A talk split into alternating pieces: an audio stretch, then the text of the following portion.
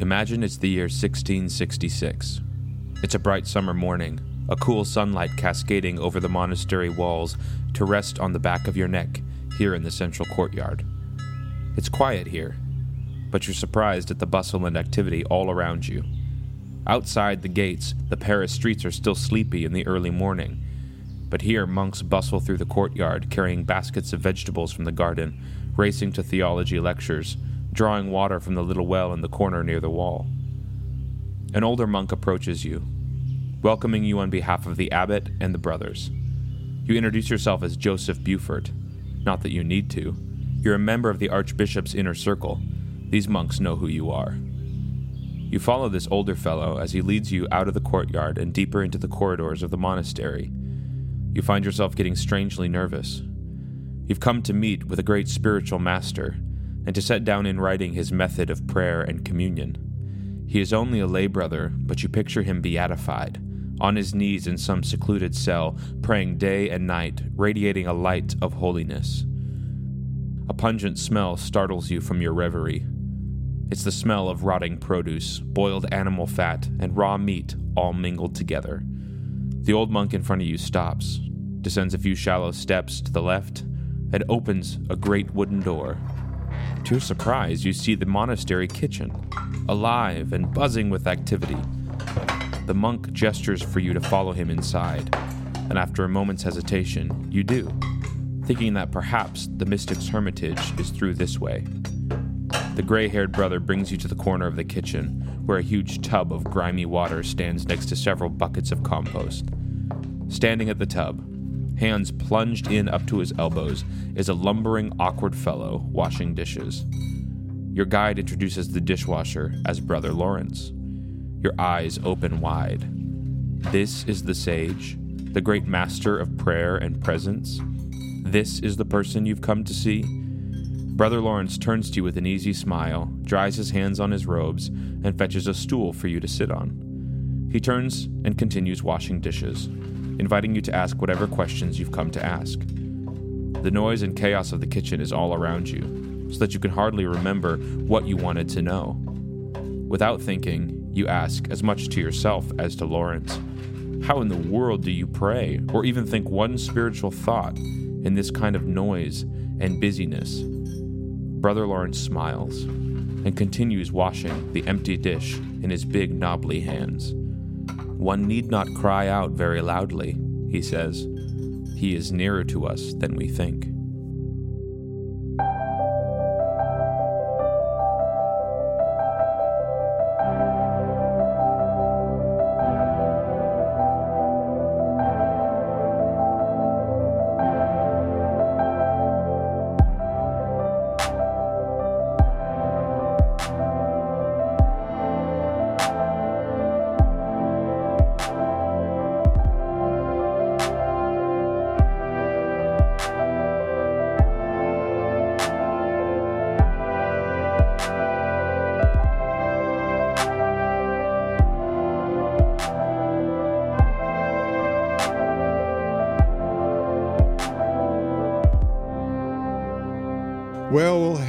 Everybody, and welcome to the These Days podcast. Uh, we've been talking about how is it that we can uh, be on the pathway to the resilient way of Jesus. Uh, and the reason I'm laughing is because we are out here in the studios in the Garden of Eden tea room that is in the midst of uh, the uh, subtropical rainforest.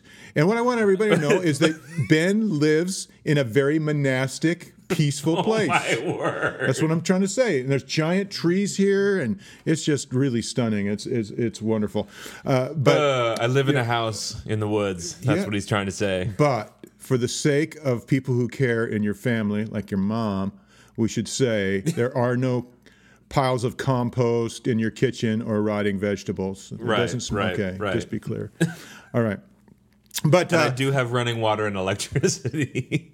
Oh, yes, yes, I can vouch for that. But uh, I was listening to the other podcasts that we've done, and way back when, in the very first podcast, Ben mentioned something I think we should call out because it really defines the podcast overall, particularly this first season, because there will be other seasons. there, there are so many seasons planned. You have no idea what's There's coming. seasons upon seasons. But um, the reality is is that uh, the Christian worldview is that it's the two most important days on our calendar is this day and that day, and that day being the day of the Lord when He uh, brings about ultimate resilience, uh, and when we believe that Jesus is coming back and and uh, making uh, the way of the truth and the life visible to the whole world again.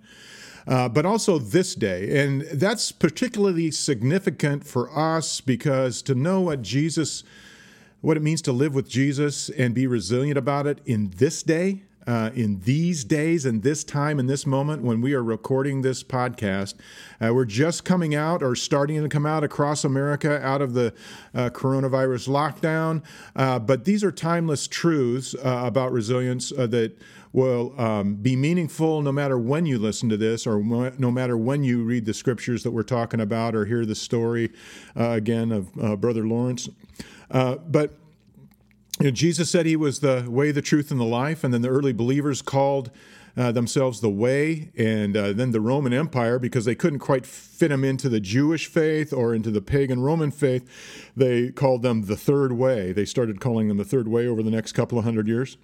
Uh, but what this whole thing has been patterned on is the resilient way the people lived that we find out right in the beginning of the book of Acts in chapter 2, verse 42, when it says that they devoted themselves to four things and devoted themselves to uh, the apostles' teaching, which is scripture, to fellowship, and to community. And then finally, which is what we're starting today, the devoted pattern of prayer. Now, prayer is a very misunderstood topic, and lots of people, you know, either feel guilty about it or are bored by it, or other people are, you know, totally into it. But, you know, is there a picture of what it actually is really? Uh, what it is meant to be, and is it really the resilient thing Jesus calls us to? Um, and uh, the answer to any of those questions may be yes or no, but what I'm saying is, is this is the part that sort of uh, brings everything else together and brings us back to this point of resilience. Because uh, right now, in these days, everybody's asking, "Are we coming back? Are we going to be resilient?"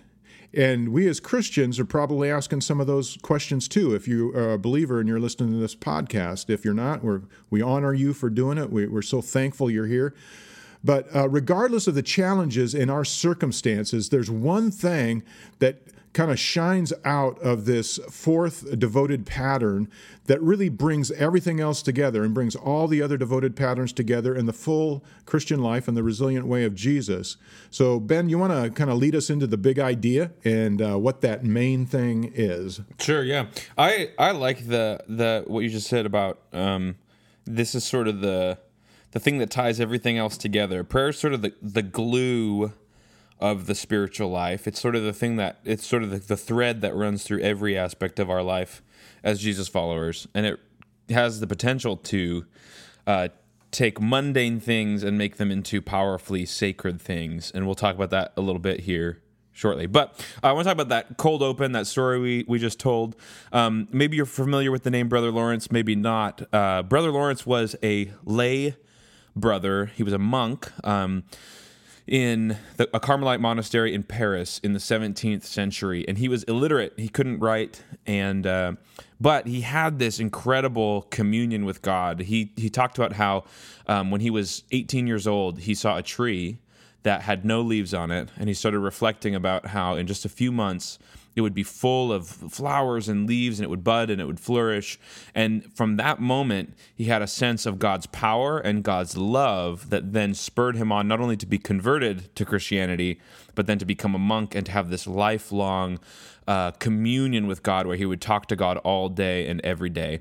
And people would come from miles and miles around to come and learn from Brother Lawrence. And the crazy thing was, he wasn't a spiritual leader in his monastery. He wasn't like, you know, one of the abbots or he wasn't the, one of the guys leading the daily offices. He was a, a dishwasher and a cook's assistant in the kitchen. And he talked all the time about how busy life was in the kitchen and how hectic and chaotic it was, but how uh, it didn't take much to connect with God. And you, you didn't just have to connect with God in quiet on your knees or in um, the, the chants and the prayers that they sang in their daily offices, but you could connect with God throughout in every aspect of your life, thereby turning everything into a sacred moment. In fact, at the very end of that story we read at the beginning, we uh, we shared that quote of Brother Lawrence where he says, "One need not cry very loudly; he is nearer to us than we think." The full quote from Brother Lawrence is this: "He does not ask much of us, merely a thought of him from time to time, a little act of adoration." Sometimes to ask for his grace, sometimes to offer him our sufferings, at other times to thank him for the graces past and present that he bestowed on you, in the midst of your troubles, to take some solace in him as often as you can. Lift up your heart to him during your meals and in company. The least little remembrance will always be the most pleasing to him. One need not cry very loudly. He is nearer to us than we think. And so, Brother Lawrence has this um, this way of viewing the spiritual life as one of constant commun- communion with God. Uh, yes, on your knees and in quiet and in prayer and in those set aside times, but no less throughout the busy times of your day. And all these little sayings that he had, w- which really kind of were a radical new way to think, or really an ancient way, but he was rediscovering this ancient way of how to think about prayer and communing with God, are all collected in a book um, called "The Practice of the Presence of God," written written uh, by the Grand Vicar of Paris during that time. He, and uh, Lawrence was just a normal guy. Yeah, just big a, old fuzzball. Big old. no, he was. He, he describes himself as just kind of a lunk. You know. Yeah, he Uh, was very clumsy. It, it- he came out of the military. Yeah. and- yeah. yeah. He talked about how he was very clumsy and not very intelligent, but he had this incredible ability to commune with God that uh, drew people in and taught them this new life-giving way to go about their. Gives hope to all Faith. of us, man. I mean, it's kind of like uh, almost makes you want to do the dishes. I know, right? Yeah. Yeah, so that's what we're talking about, and and Brother Lawrence's big um, focus, which is actually the focus of the New Testament as well, is that prayer is is um, we we sometimes get kind of lost in our culture uh, that we think of prayer as like asking for something or asking someone to pray for something. So we even talk about does anyone have any pra- praises or prayers as if those are two different things, you know? Like by prayers we often mean like do you have a request or a, something you want to ask God for. The way Brother Lawrence talked about it and the way the New Testament writers talked about it is that prayer is all about the presence of Jesus. It's all about uh, the it's just about communing with the presence that is with you all the time. And so that's what we're going to talk about today is how is prayer something that enables us to engage with, connect with the actual real uh, near, almost tangible presence of Jesus in daily life. Yeah, because for most people, including most Christians today, I know this is true in my life, that the big shift came um, for me in terms of understanding prayer. Uh, not that I completely understand it, because it's you know uh, such a deep well; it's a lifetime experience, and we'll talk about that in a second. But but seeing that the presence of Jesus, relating to Jesus in His presence, His real presence, uh, connecting with Him in a real way. Uh, that that's what prayer really is, conversing with Him, uh, as Brother Lawrence would say uh, is really eye opening. It's life giving. It's certainly life giving to your prayer life. It's world changing thing when enough Christians, enough churches, enough people who have had their faith changed to see the presence of Jesus in their lives. It's it's sort of the um, uh, Emmanuel nature of Jesus that He said He would never leave us, forsake us. He came uh, as Emmanuel, God with us, and He said He would never leave us or forsake us. Uh, an analogy recently that sort of come to my mind, uh, er, really uh, something that I'm thinking there must be an analogy inside of, which I haven't fully comprehended yet, uh, is the sense of presence that we get when we do Zoom calls with one another, or we do cy- cyber care, or we do friendship over the internet. We're not physically present with each other then either. But I mean, I even think of it compared to you know the sort of the FaceTime, uh, Zoom calls, uh, you know, any of the uh, visual uh, kinds of calls that we do through the computer now. How much different that is even than email. And I remember when email came in, you know how cool it was to be able to immediately talk to one another. Or I, the kids would go off to college, and how how helpful and encouraging it was. Every day I'd get on the computer and and uh, do, do these one sentence texts back and forth, and I would feel like I was having a conversation with them. I don't know if they got all their homework done, but Dad was back there really needing to talk to them. But you know it's it's a whole new imaginary really to see this and to we often hear uh, of the presence of jesus or we hear of prayer and we think it's sort of this ethereal mystical thing.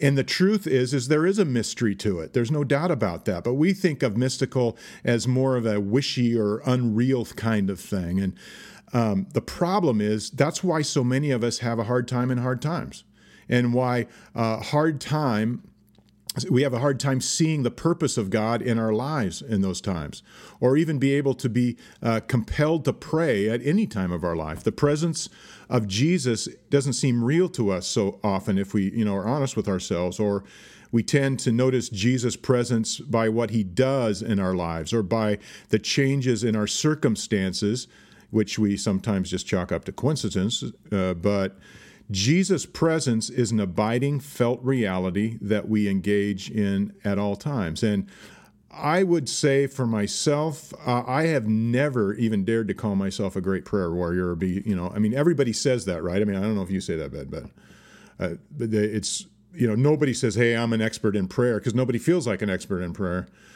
Um, and so it's it's not about that. I had a very helpful experience early on in my uh, uh, graduate work in seminary.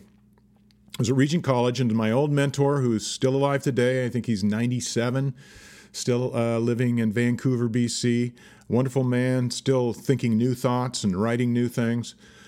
Uh, but I had several classes on spirituality with him, and um, he, that's where I met him, actually. And then he became sort of a mentor for me and a, actually a, a, guiding light uh, for me.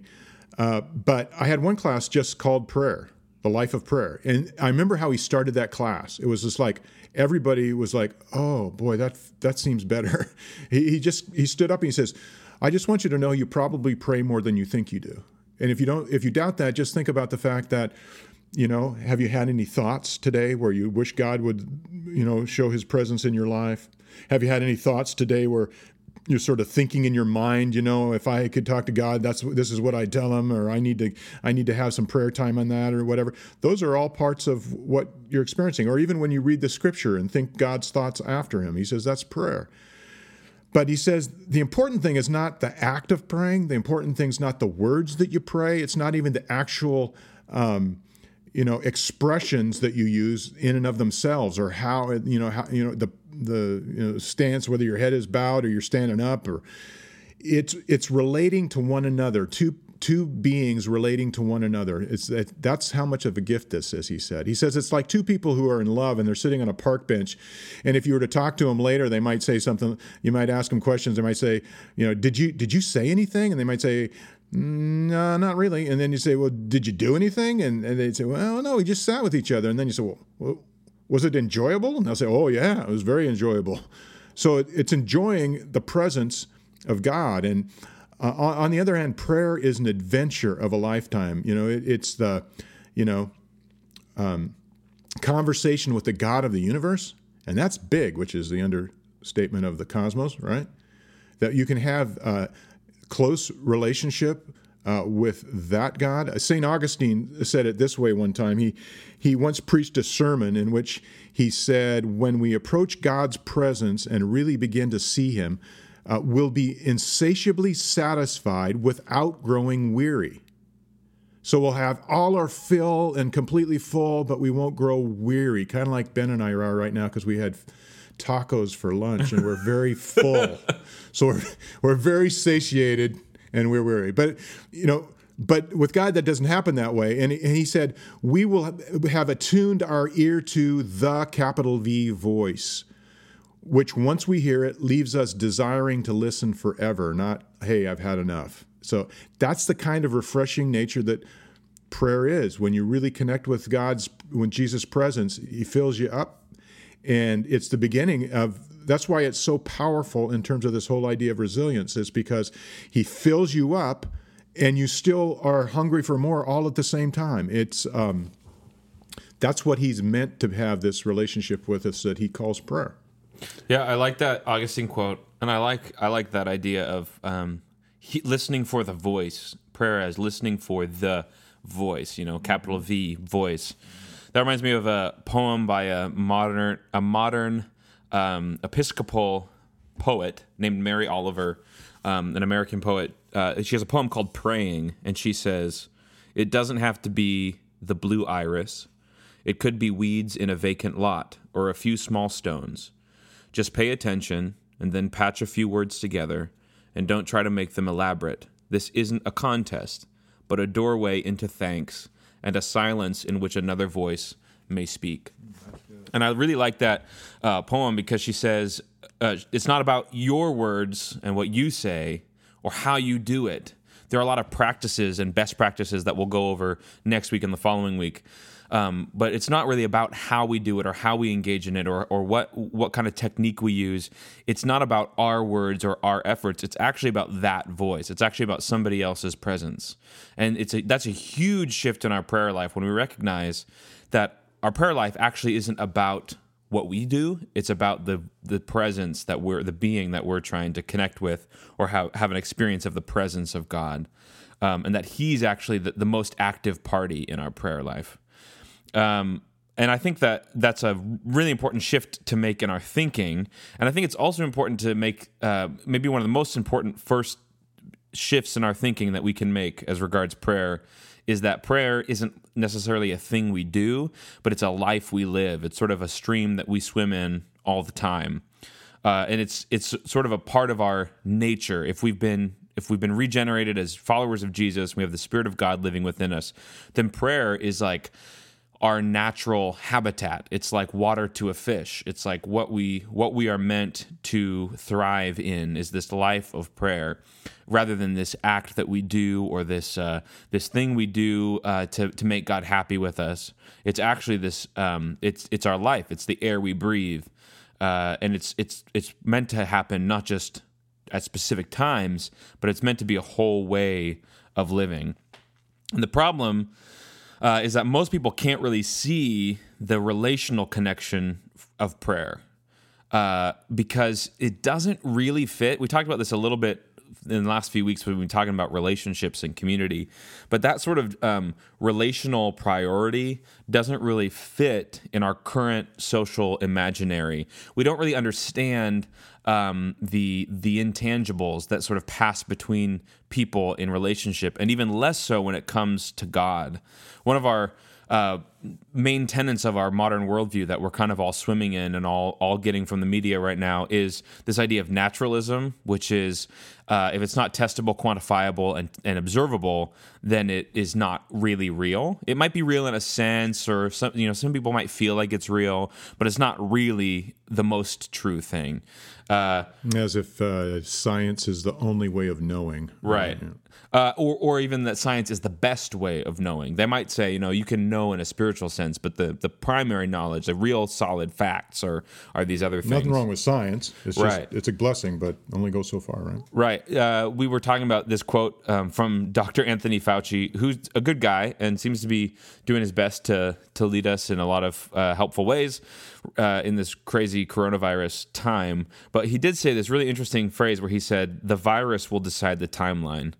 as if there is no other reality outside the observable, testable world of, of med- medical science, um, which is, you know, the virus will decide the timeline. That's true in a sense, but in, in an even more true sense, in an even truer, more uh, rock solid, factual sense, God will decide the timeline.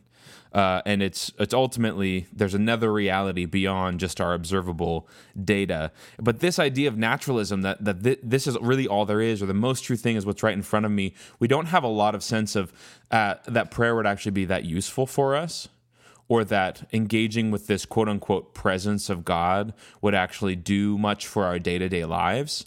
And so we relegate prayer to, to maybe something we do corporately on a Sunday morning or something we maybe do a little bit throughout our week in our personal quiet times.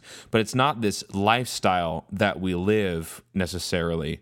Um, and a big part of that comes from uh, what is called personhood theory, which is a idea talked about by Francis Schaeffer quite a bit, and more recently by Nancy Pearcey, where um, our modern worldview, well, it's actually a really ancient worldview from the time of the ancient Greek philosophers, but it's been resurrected in our 21st century Western world, that we have this idea that human beings have these two separate realities. Part of us is spiritual and part of us is physical and temporal, right? And we separate those two and we say, you know, what I really think and feel is the most important thing and my body's just matter to do with what I will and or and vice versa. Sometimes we say, well, my my physical health is really important, but I can sort of do whatever I can put whatever I want into my mind and my heart and whatever, right? So we we we sort of divide these two, but the scriptures show us that we as human beings are actually embodied spiritual beings, or as C.S. Lewis would say, we are spiritual animals, and you can't uh, rip the two apart. So I think sometimes as Christians in the 21st century, we think of prayer as a like high spiritual exercise that we engage in at special spiritual times and uh, and there's a couple problems with that First of all, it means that we relegate God to only very specific times and places in our lives and his presence to very specific times and places.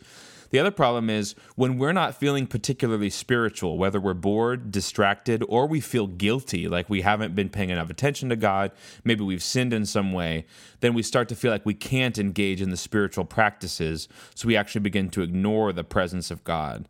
When we don't see ourselves as one unified being in our spiritual life and our physical, embodied, day to day, temporal, in time kind of life are actually one thing. And so the spirit so what that does when we start to have that shift of thinking and recognize that we, that there really isn't that split between secular and sacred in the Bible. Uh, that we start to recognize that everything becomes spiritual. Everything is infused with the presence of God. I remember this one time when I first started working uh, at Eastridge and we uh, there was some sort of um, class or conference we were talking we were doing. And um, and somebody somebody uh, was having uh, some folks do an exercise of uh, write down all the things you do during your day on different sticky notes. Just a pile of 20 sticky notes all the different things you might do during the day. And then split those things into piles. In one pile is the spiritual things and in the other pile is all the non-spiritual things. And the idea was to point out i think this is worth pointing out the idea was how much attention do we actually pay to our spiritual lives in the midst of our day? That's worth pointing out. But the way it came across was there are spiritual things in our lives and there are unspiritual things. And if we want to be more spiritual, we need to do less of the non spiritual things like washing dishes like doing laundry, like taking care of kids, like whatever, cleaning the house, making food, working for money. We just do less of those and we need to do more of the spiritual things like uh, getting on our knees in prayer for hours and hours and reciting certain creeds and reading certain scriptures and meditating and listening to Gregorian chant and all these things that we would think of as highly spiritual. But what prayer actually does is it infuses, it becomes a thread that runs through every moment of our day, our physical, temporal day to day life and elevates the ordinary to the realm of extraordinary, the, the realm of supernatural, the realm of uh, quote unquote spiritual. It makes it makes what we would think of as the secular makes it sacred. It actually, uh, when we encounter that, we're going to talk about this in a second. But when we encounter that presence of God, far from sort of uh, our earthly temporal time and space life sort of defiling him, he actually sanctifies our day to day temporal existence. So the power of prayer is actually really transformational, not just for our spirit, quote unquote, spiritual life, but for our whole life as we engage with this presence. And I think that's actually what Brother Lawrence was trying to get at uh, in his in his, the practice of the presence of God all those centuries ago was that the the most mundane, even hectic tasks can become engage, uh, opportunities to engage with the presence of God. Yeah, that's really revolutionary. You know, 400 years ago that he would come up with that, and as a you know untrained, unscholarly person, uh, it's just so refreshing because uh, that unity uh, or that bringing together of the whole person. It, you know, I've heard the illustration of Brother Lawrence used before in sort of the sense of, hey, you know what? Even if you're just a dishwasher, even if you're just uh, doing dishes, you can praise the Lord, and that's that, you know you can pray to God, and you know that that's that's true. But there's so much more to it than that. Really, what he was doing was bringing together uh, the mundane, the everyday, and the the spiritual, like you said, and and that's why I think that very that's the crux of the issue for so many people today uh, because there are so many schismatic uh, spiritualities floating around out there. And that's why it's no accident that prayer continues to be an idea that a vast majority of people on the planet, although they have various theologies and what they mean by the word of prayer are, and a lot of those aren't things that we would mean by the word prayer, uh, but it shows that everybody has a desire for it in some way, has a desire to connect relationally with uh, the one who is beyond us, with the, you know, wh- whoever that is. Uh, you know, that uh, if a person maybe doesn't even believe in God, but people continually say, "Well, I'm a spiritual person, though." Um, and what that does is it actually contradicts naturalism. Because naturalism says, no, no, no, no. All, all we see and all we can experiment on and all these so forth, that's all there is. I love what uh, Timothy Keller says about this in his book called Prayer. Uh, the subtitle is Experiencing the On Intimacy of God. Listen to this quote There is a sense of the necessity of prayer. We have to pray. Across Western society, an interest has been growing in spirituality, meditation, and contemplation that began a generation ago perhaps inaugurated by the highly publicized uh, interest in of the Beatles and Eastern forms of meditation, and fueled by the decline of institutional religion. Which actually, that was a couple of generations ago now, right? Uh, do you like the Beatles, Ben? By the way. Uh, yeah. Good. I thought I'd raise you right. Okay. So, but listen to this last thing. Fewer and fewer people know the routine of regular religious services, and yet some kind of spiritual craving remains. You know, that's, I think he's right. That's interesting. In fact, speaking of that spiritual craving, Ben, why don't you tell us about uh, some of your experiences that you had with this hunger for spirituality uh, before you were an international podcast star, uh, back when you were working in theater more than you are today? International podcast. Well, uh, you are. nice. Hey, Canada's yeah, yeah. international, man. I mean, yeah. Yeah, we have like a listener, a Yeah, listener in Canada. A couple, maybe. I- yeah. Um, no, I used to work in uh, the theater uh, industry, uh, live theater, and uh, yeah, man, I was just such a weirdo. I was a weirdo because I would go to church and then come to rehearsal. Or uh, you know they knew I would preach at my church from time to time, or uh, they'd see me praying before shows or whatever. And uh, there were some people who had a nickname for me. They'd call me the pastor. They they just call me pastor. Hey, what's up, pastor? And they did it sort of tongue in cheek, sort of a little bit to, to poke a little bit at me. That's a better ordination than most of us have. Though. I know, yeah, for sure. uh, but it's really interesting because people, uh, when they when they see you uh, engaging with you know some something that seems to really be uh, real, uh, you know, as people would see me uh, living a resilient life or uh, engaging in spiritual practices that seem to uh, bring me life and actually seem to infuse my day with meaning, uh, people over time would become pretty curious and I would get a lot of interesting questions or I remember there was a time when um, what what very rarely happens uh, I remember there was a time when uh, an, another actor in the show with me was also a follower of Jesus which is just so rare. So we would pray together before each performance uh, and in this particular show, you know, the actors were on stage as the audience came in, so it was in full view of the audience. We would do this, and every night, some random cast member would want to come join us and pray with us, or maybe just stand with us as we prayed out loud. Uh, and it was really interesting to see people crave something. They wanted, they there was a craving for something, and in that community, it often took the form of, um, honestly, outright paganism. Um, paganism and witchcraft are pretty popular, at least in Portland in the in the arts community. Um, but I think as human beings, we have a real hunger for something that gives meaning to the events of our days. And when people see somebody who's engaging in that, who's actually seems to be engaging with a real presence that transforms their lives and turns the ordinary into sacred, into something sacred, they begin to get really curious, really curious and ask really interesting questions and want to sort of get close to that, even if they don't quite know how to put it into words. Hmm. That's good. So we're all created to want the presence of Jesus. That's uh, what we're talking about. We're all created to want God with us, and and that's the reasonable implication of uh, growing interest in spirituality. And biblically, that's called. We'll look at this next week. The Imago Dei, the the image of God in us. Dallas Willard, though, he calls it the beyond within. Listen to this quote from. Uh, renovation of the heart. I, I, to me, I don't know about you, Ben, because you're you've under, uh, dealt with this book more than me, but I think this is the money quote of the whole book right here. The money So, quote. the This mo- is what they paid him the big bucks for yeah, right well, yeah, or, or, or yeah, God did because he's uh, got his eternal reward right now. But um, here's what he says the spiritual renovation and the spirituality that comes from Jesus is nothing less than an invasion of natural human reality by a supernatural life from above. Spirituality and spiritual formation are often understood today as entirely human matters. The quote, beyond that is within, unquote, is thought to be a human dimension of power that, if we only manage it rightly, will transform our life into divine life. And here's what he says about that. That's sort of the naturalistic way of approaching spirituality. But here's what he says But whether or not a spirituality is adequate to human need and producing genuine renovation of the heart can be a matter of mere human abilities is a question of fact. In other words, that approach to the beyond within that somehow we can muster our own way there and we can figure it out on our own is is is a, is proven by fact that it's not possible.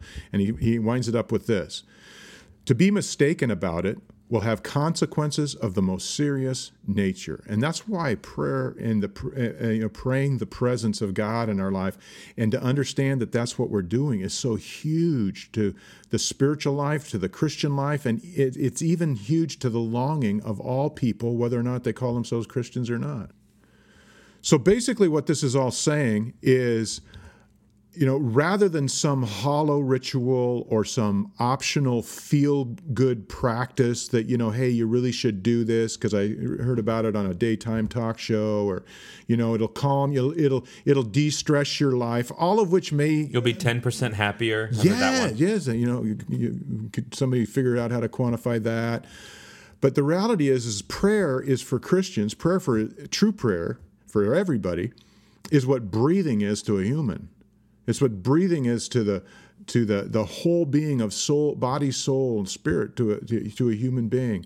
In other words, it's our true nature. It's what we were made for. In that sense, you could say it's the true capital N naturalism. So, Ben, why don't you wrap us up and bring us home with some biblical examples here? Yeah, I was actually just thinking about um, that idea of uh, prayer prayer is basically like breathing. True prayer is is something so essential to who we are that it's like breathing. Um, and there's some hints to this in the in the New Testament. I think of specifically some things the Apostle Paul says in Acts 17, 28, He says that it's it's in God that we live and move and have our being. And in Ephesians chapter 4, he says that God, there's one God and Father of all, and he is over all and through all and in all. And this isn't supportive. I think sometimes we shy away from passages like these because some people can twist them to be supportive of a almost pagan or polytheistic kind of worldview. But uh, what what I think Paul is actually saying is God is the creator of of the world, and His presence is actually still here every, every moment of our day. If we're a follower of Jesus, we have the presence of God dwelling with us and in us. And so, what He's trying to say, I think, is that far from being just the spiritual pr- thing that you do or or your your faith is just some religion that you quote unquote practice it's actually all throughout every part of your day it's like the air you breathe and so to pray is just to engage in the world in a way where you're actually living in reality, where you're actually breathing, and where you're actually uh, sustaining life through your day. Yeah, you know, in that Acts 17 quote, uh, he Paul was doing what you're doing right now, and what I just did in terms of saying, "Hey, look at all around us that we all have these kind of desires and longings." Because that quote of that God uh, in Him we live and move and have our being that was actually a pagan quote that he adopted and said, right. "Yeah, you're right." That's so, on like Mars Hill, right? And right, exactly. Yeah, yeah. So he's surrounded by all this this paganism. He's saying, actually, what what what you're hungering for is is true. You're just not engaging with it in the right way. Life is spiritual. There is a sacred element to everything we do. It's just that that is found in the presence of Jesus once we are followers of Him. And uh, we see this all through the scriptures. We see in Romans 8 that the Spirit is with us and prays for us with groanings too deep for words. Uh, we, we see it in um, as the, the presence of Jesus that actually sanctifies and transforms us. Even in the Old Testament, like the pre-incarnate presence of Jesus in Isaiah chapter six, coming to to uh, purify Isaiah, the hot coal. Um, and this is what happens throughout our day. We become people who are transformed by His by his presence rather than trying to become trying to purify ourselves or become a certain spiritual get in a certain spiritual frame of mind so that we can approach the throne and have communion with him. That presence with him that communion with him and his presence actually is what transforms us and puts us, quote unquote, in a spiritual frame of mind. It's Him acting on us more than it's us acting on Him. I think that's really important to remember that we're not changing God. We might change circumstances through our prayers, but ultimately it's about His presence acting on us and changing us. Or as uh, Dallas Willard puts it, we're aligning ourselves with the kingdom of God through prayer. So, uh, the big takeaway this week that we want to really just like drive home is that prayer is about presence. It's not necessarily about practices or words that we say, although there's some some things that we're going to talk about in the next few weeks about helpful things to do to cultivate a good prayer life or a strong prayer life, um, a life of prayer. But uh, but ultimately, it's about the presence that we're engaging with and how that presence can act on us and change us. And that shift in thinking is hugely important as we begin to think about how do we not just have a quote unquote prayer life, but actually live a life of prayer. So you might begin praying this week. You might be, begin praying something like, Lord, do a miracle of opening our hearts and showing us your presence in these days. And by doing so, make us resilient. You might pray something along those lines, just asking God to open your eyes to His presence that's with you everywhere in every aspect of life, and understand that your prayer, your prayers, and, and your life of prayer is more about Him than it is about you and how you practice or, yeah, or the we'll practices on, you do. Be on the resilient pathway together if we all kind of join in a prayer like that. Yeah, that's a good point. That presence, the presence of Jesus, is actually the thing that makes us resilient. Uh, and this is a primary way that we get to engage with that presence is through the the life of prayer that runs through all of our days. All right, books and stuff. Books and stuff. Uh, you had a stuff you wanted to talk about, but you couldn't find how we can get a hold of it. Well, there's a there's a great documentary um, out there that you can find uh, through the library, or you can find it online in certain places. It's uh, it's almost three hours long, uh, and it's a silent movie. It's well, nobody talking. Anyway. It's mostly silent. It's called uh, Into Silence, and it is a three hour uh, depiction of life in a monastery um, in Chartreuse in France in the French Alps. And it's a Carthusian monastery, and it's just kind of like the daily life and rhythm. And I know we're talking about how God's presence can be with us and prayer can happen in everyday life in the busyness of our normal existence. But there's something for me about watching this rhythm of prayer where I'm watching people enact the internal reality that I'm meant to carry with me through all of my days. You know, these people live it in time and space, but but their their same sense of prayer and presence with God is something that I can carry with me throughout all of my days. So I actually have found this documentary super helpful in discovering how I relate to God and the sort of uh, attitude I carry with me into everyday life. Also, would like to recommend a couple of books for this and stuff. Well, first of all, on that movie, yeah, do they take you into the kitchen and stuff? Like, is oh, there yeah. a dishwasher there? They show you everything. There's a dishwasher. I don't think his name is Lawrence. Is there piles of rotting vegetables and compost no, all around? I'm pretty sure. Like, or is it cleaner than that? I'm pretty sure it's cleaner. Okay. If this is a modern a modern Just wanted to know if I could watch that show without be being frightened and scared. Okay. Right, right, right. Yeah, All right, yeah. good. Uh, yeah, uh, Oh, you have a couple books. I'm sorry. I thought you were talking about. Okay, go. I have a couple books to recommend. Uh, one is called The Possibility of Prayer. Just came out by it's by John Starke. He lives in uh, New York City and pastors a church in New York City. Very busy place uh, and hectic world to try to cultivate a life of prayer. And he just basically talks about how it is possible to have a deep and meaningful life of prayer, even in our hectic and busy times. Another book that's really helpful by Tim Chester, who's a pastor in England. He wrote a book called Enjoying God, and it's about communing with God in all of your day to day existence and all the different um, circumstances that we might engage in. He does a lot of uh, scenario thought experiments of imagine this is happening. Here's how God can connect with you even in the midst of that time.